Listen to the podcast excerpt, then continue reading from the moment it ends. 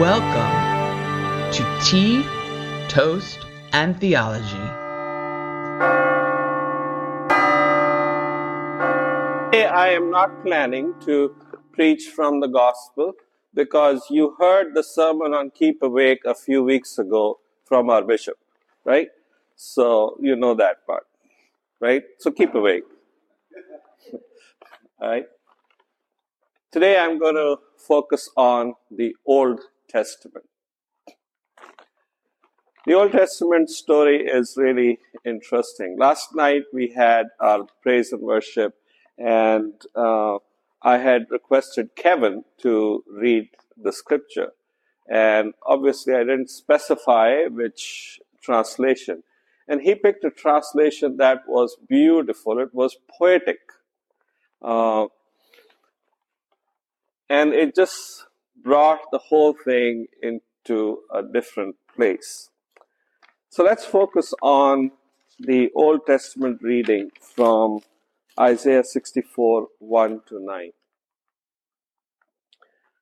Any thoughts on the reading that you just heard from Isaiah 64 1 to 9? You can pick, take out the Bibles if you want. It's Isaiah 64 1 to 9. and as you are doing that, uh, let me let me share with you a few things uh, that sort of lifted me up in this last week. Of course, the service last night. Uh, it was beautiful um, all around. But also the Bible study uh, this last week. And I went back home thinking this. I have been in, in a lot of Bible studies.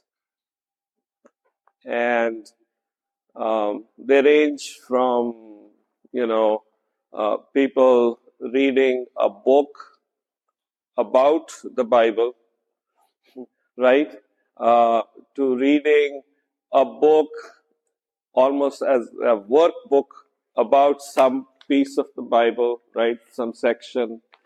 Um, and then it was us, right? Uh, yes, we are reading a book from Reverend Dr. Kathleen Mills. Uh, we are reading that book, but we are also, and it is a commentary on, on the Gospel of Mark, right? The one that you heard today. Uh, but our Bible study is neither of those two things, right? Our Bible study is about getting into the Word. It's engaging with the Word without any fear of what kind of questions we may be asking, right? We ask all kinds of questions. And what comes out of that questioning process is a depth of faith, right? So let's just do that here. Now that you have your Bibles open, uh, what do you find interesting in Isaiah 64, 1 to 9? right, right, right. We weren't looking for you, but we do appreciate when you did the awesome things, right? We call them awesome, right? Yeah. And we notice them, right? Yeah. Any other thoughts?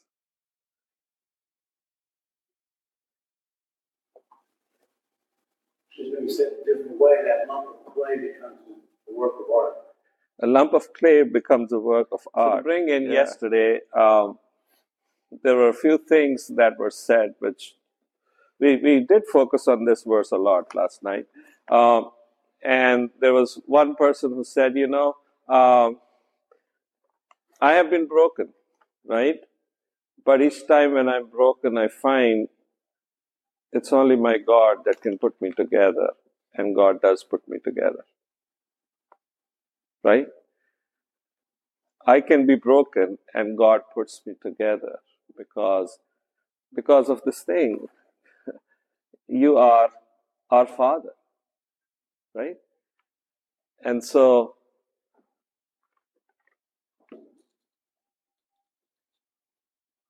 We are all the work of your hand. And that work of the hand sometimes breaks. Right? So, last night someone said, uh, You have no one else to blame for me than you yourself, God.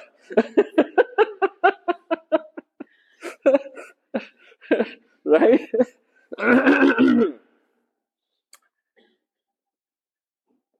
and that God seeks to restore us.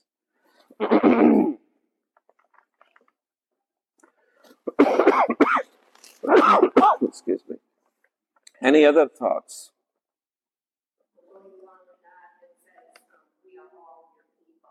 We are all your people. Yes. And you can emphasize it in different ways. We are all your people, or we are all your people, or we are all your people. right? You can emphasize it in, in all those ways. Right? So here's here's uh, the question that I often ask: What is Advent all about? And since you have been listening to me for the last nine years, you know the answer to that, right? Uh, what is Advent all about? Uh, the the folks that last night uh, haven't been with me for all nine years, uh, so uh, you know the answers there were a little different, right? Uh, and and when we ask this question these days, the obvious answer is, oh, we, uh, we are getting ready to, to, to celebrate Christ's birth. And um, my response to that is usually, you all know this, my response to that is, uh, it's kind of late. He was born 2,000 years ago. Right? If you are preparing for Christ's child to come, I have news for you. He was born 2000 years ago, a little too late. It's good to stay awake, that's why. Right? it's too late for that. So, what are we actually preparing ourselves for? And that is in the prayer that we said today, which is in which your Son, Jesus Christ, came to visit us in great humility, that in the last day, when he shall come again in his glorious majesty to judge both the living and the dead. My friends, that's what we are preparing for. That when he will come again, it is the second coming of Christ that we are preparing for. We are not preparing for Christmas. I know individually as families, probably with the Christmas tree and the cookies and everything, that's where all the emphasis goes, right? But Advent is about preparation, excuse me, for Christ's second coming. So now, I want to talk about this whole idea that in some ways, Scott, you mentioned when you spoke of this verse, when you did awesome deeds that we did not expect, you came down, the mountains quaked at your presence. So, the author of Isaiah, and, and we don't know who it is, it's chapter 64, and, and the, the, all, the book of Isaiah has gone through a long, long history.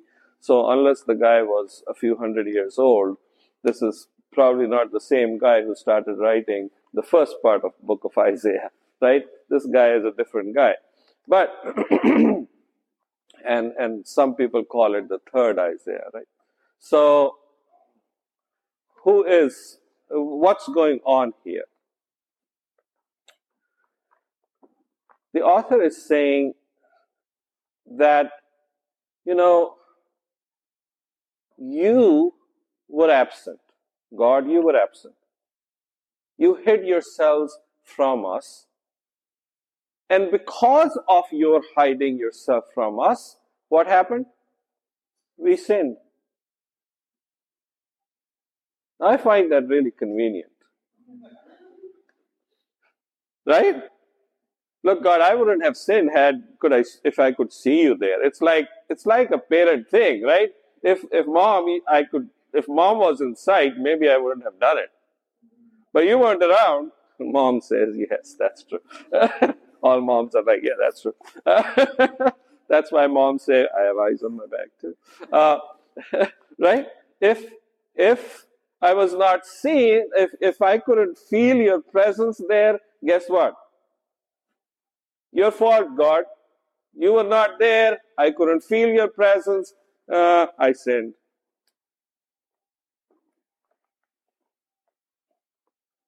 Right?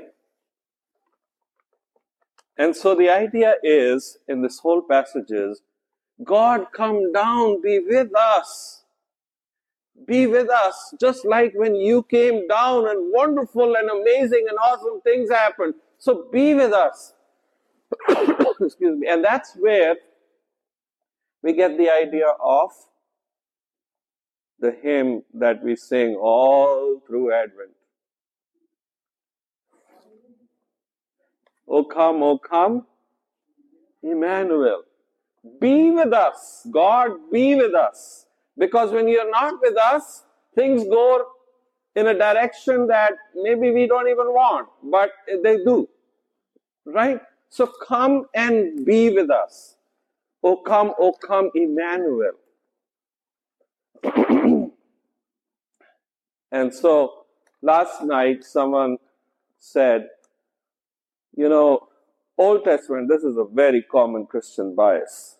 It's a great prejudice that we hold within the Christian tradition uh, of saying somehow what we read in this thing called Old Testament is old and not applicable to uh, we, the good old saved Christians. right? Because we believe in the New Testament. Right? Just the word old and new. Right? and the whole idea is people are formed in this theology. People are formed in this theology of the New Testament that somehow what Christ has done now I don't need to do anything. It's all done.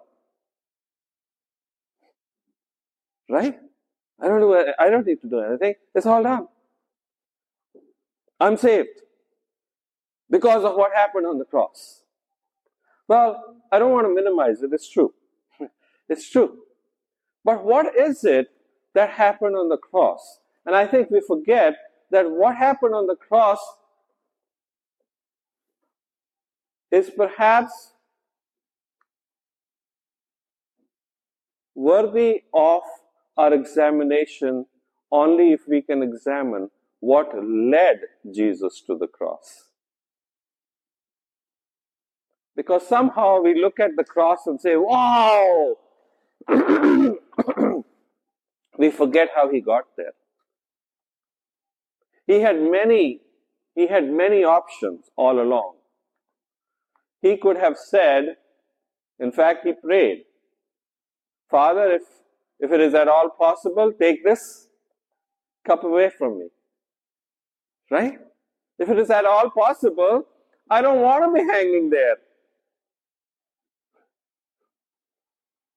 And yet, he went along on that path which led to his own destruction. So why? Why did he do that? And sometimes we are very quick to say, uh, uh, you know, an answer that we have all rehearsed very well. Right? Why? Oh, because of our salvation. Well, what does that mean because of your salvation? What does it mean? So the guy ended up on the cross for my salvation. Like, what does it even mean? What does it mean? How has that changed my life? And if it hasn't, then it's just a cliche. Right? Because focusing on the cross excuse me, requires that I first focus on what led Jesus to the cross. Because that is where the whole story is. You know what that whole story is? That whole story is what Isaiah is describing. Now, here's the fun part. So, people think, well, you know, in the Old Testament, God used to show up like a fire behind the mountain, in all these awesome ways, and then, and then came Jesus. And after that, we don't see God hanging out like that. In fact, I remember the day when we were doing discipleship training, and someone there said, Well, you know, we are not living through the times when God speaks. And I started praying for that person. That person's life, I believe, has changed since then. Because now he cannot talk about how, now he cannot stop talking about how God is speaking. Right? Because God is speaking. Right? This whole concept, you are not there. Well, you're not there because I'm not willing to see you. Right? You're not there because I'm not willing to see you. Because what am I wanting to see? I'm wanting to see this great imagery of this fire coming down and this like mountain shaking. And then I will say, Oh God, you are here. That's what I want. Right? And yet our prayer says, Jesus Christ came in great humility. There were no shaking mountains, no fire. It wasn't like when Jesus walked somewhere, a big fire was in front of him and behind him. That was the Israelite experience, by the way, that God walked as big fire in front of them and sometimes behind them. Right? But when Jesus walked, there was no fire ahead of him, and he came in great humility. And we all missed it.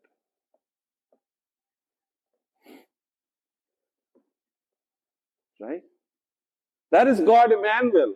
That was that is what the angels were saying. This God is going to be Emmanuel in the person of Jesus. He's coming, he's going to be Emmanuel, and he lived with us, and when he lived with us because there were no mountains shaking and no uh, you know fire or all those big things we did what? We got a bunch of lawyers. And we kept asking him questions so that we could trap him. Well that's what we did. We read the new testament right? Right And then we did the most wonderful thing that we all can do level false accusations and hang it. And then we all celebrated. Right? That is the whole Good Friday scene. Mocking him. Right? Now here's here's if I can capture this all. Here's the thing our expectation of God coming, O come, O come, Emmanuel, unfortunately, means that come and you do something. Right? We want God to be the potter who shapes us. And, and, He does that. But he does it in the way Christ has taught us. Are you ready for this? This is interesting. Because the way Christ taught us was that look, God is not going to throw fire on this world and turn it into something God wants. You know how God is going to do it? God is going to commission you to do it. God is going to commission you to walk that very difficult path where there will be great persecution because the world will not like what you're doing. Where everyone will come after you because what you are doing is what God does, but you'll be doing it as a non-person. Right? You'll, you, you'll just be average me. Right? And guess what? If they could go after Jesus Christ with false accusations and, and hanging him on a cross, they'll do that to you too. But here's the thing if you want a different world, if you want a world without sin, then walk that path.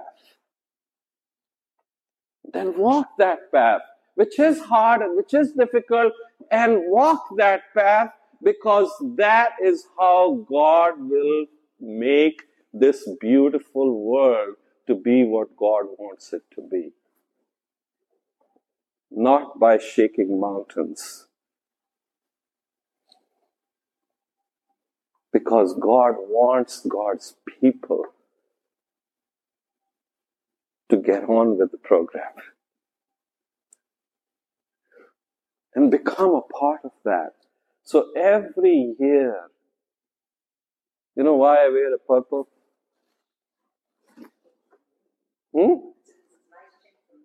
It's a nice change from green. it's a penitential color. Meaning, Advent is like Lent, where we reflect on our own selves. What have we done that we should have done differently to be in alignment with God? You see what I'm saying? That it's not that Christ died and has done everything and I don't need to do anything. I can go on being the nasty person I am. Right? I need to stop and say, Christ, what is it that you want me to do? The answer may be something that I may find very difficult to accept. right? And this is where it comes like, do I have the courage to do it? Do I have the courage to be the disciple of Christ? Because that is what Christ is asking us to do. And my friends, that is why the second coming is what we believe in. Because you and I have been given a great opportunity to make this world right. And the judgment is going to be about that. That is what Christ will then come. Not so that he can be mean to people, but so that he can ask us, My friends, I showed you how to do it. Give me an account of how did you do.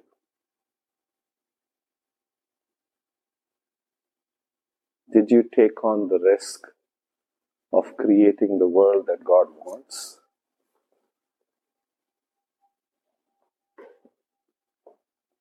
Or did you keep on saying, Sorry, God, we don't see you.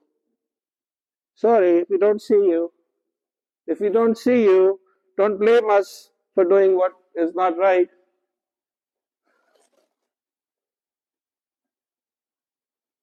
And that is why we had the last reading last week. And then they will say, When was it that we saw you? When was it that we saw you? My friends, I pray that this Advent will transform us. That it will break us loose from our known paths and all the ways that we, like Isaiah, can say to God, Sorry, Lord, your fault. I couldn't see you. I couldn't feel you. You were not Emmanuel.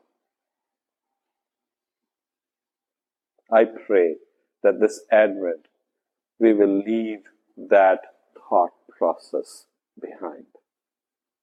And we will start taking ownership of God's kingdom to which He has called each and every one of us. Amen.